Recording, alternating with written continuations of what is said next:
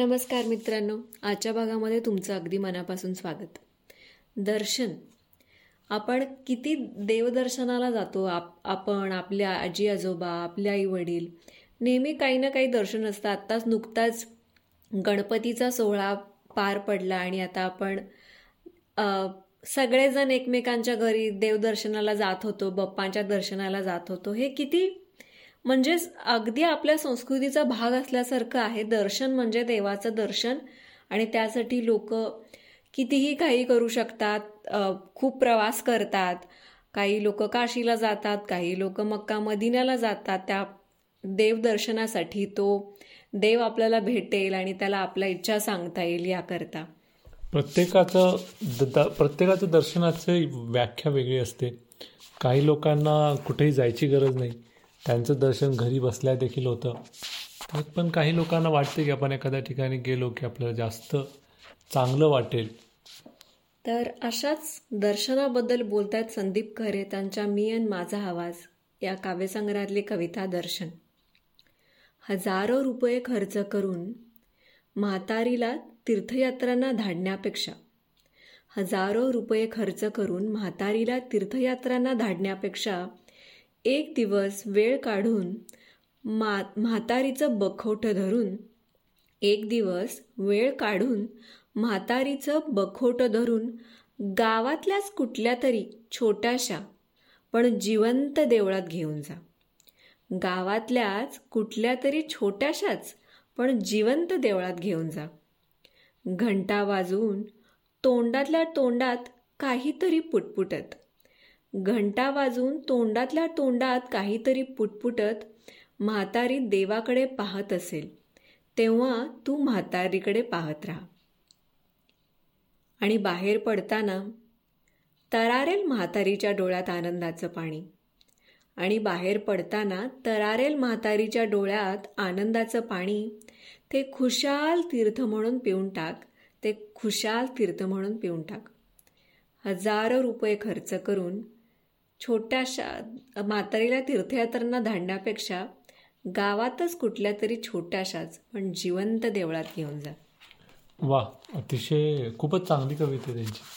हो केवढे छान की आपण तीर्थयात्रांना दर्शन करवतो आपल्या आईवडिलांचे त्यांना वेगवेगळ्या पैसे पॅकेजेस घेऊन देतो पण आपण त्यांच्यासोबत वेळ नाही घालवत आणि आपण त्यांच्यासोबत छोट्याशा कुठेतरी गेलो तर त्यांच्या डोळ्यात जे आनंद दाश्रू येतात. त्यांना वाटतं की आपण भरून पावलो. ते तेच काहीतरी ते वेगळ्या प्रकारचं दर्शन त्यांच्या आनंद. बऱ्याच बऱ्याच जणांना असं असंही वाटतं की दर्शन हे काय देवाचंच असतं का? किंवा देव देव फक्त मूर्तीतूनच दर्शन देतो का? यावरच मंगेश पाडगावकरांची कविता आहे दर्शन.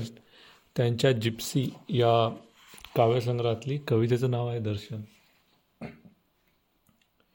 मी कधीच नाही म्हटले की तू दे मज दर्शन. मी कधीच नाही म्हटले की तू दे मज दर्शन. होत्या लाठा उधळीत आपली फेनील कविता.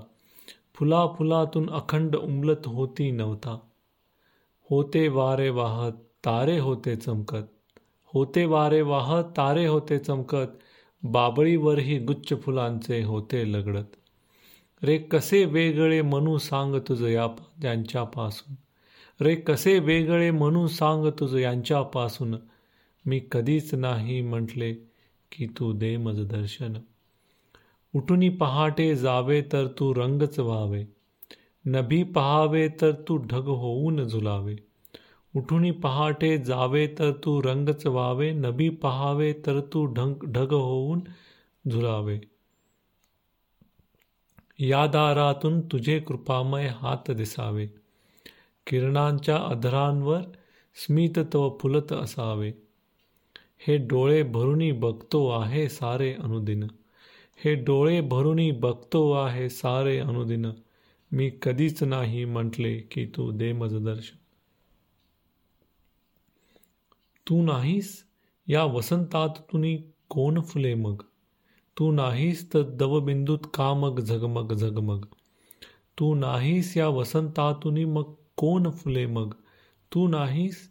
दवबिंदूतून का मग झगमग झगमग? तुझ्या वाचुनी बिजामधुनी कोण फुले रे? तुझ्या वाचुनी रंगामधुनी कोण खुले रे? तुझ्या वाचुनी बीजांमधनं मधुनी कोण फुले रे? तुझ्या वाचुनी रंगामधुनी कोण खुले रे? मी कधी न पाहिले तुझे निराळे पण त्यांच्या विन. मी कधी न पाहिले तुझे निराळे पण त्यांच्या विन. मी कधीच नाही म्हटले की तू दे दर्शन.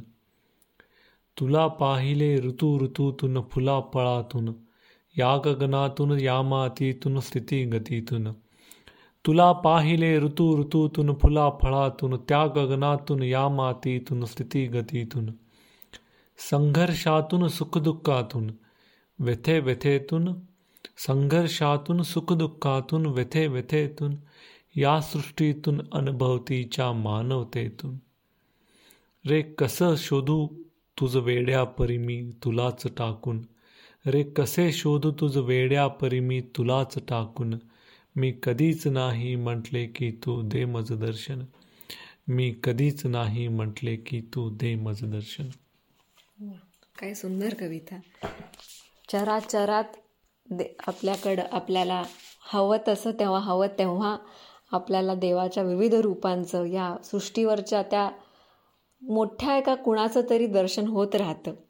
तर तुमची दर्शन देवदर्शनाची संकल्पना काय आहे? तुम्ही विविध ठिकाणी तो अनुभव घेण्यासाठी प्रवास केला आहे का? किंवा तुम्हाला या सगळ्या गोष्टीबद्दल वाटतं तरी नक्की काय? हे आम्हाला आमच्या वेसलेली फुले या पेजेसच्या माध्यमातून यूट्यूब इंस्टाग्राम फेसबुक यावरती तुमच्या प्रतिक्रिया नक्की कळवा. धन्यवाद. धन्यवाद.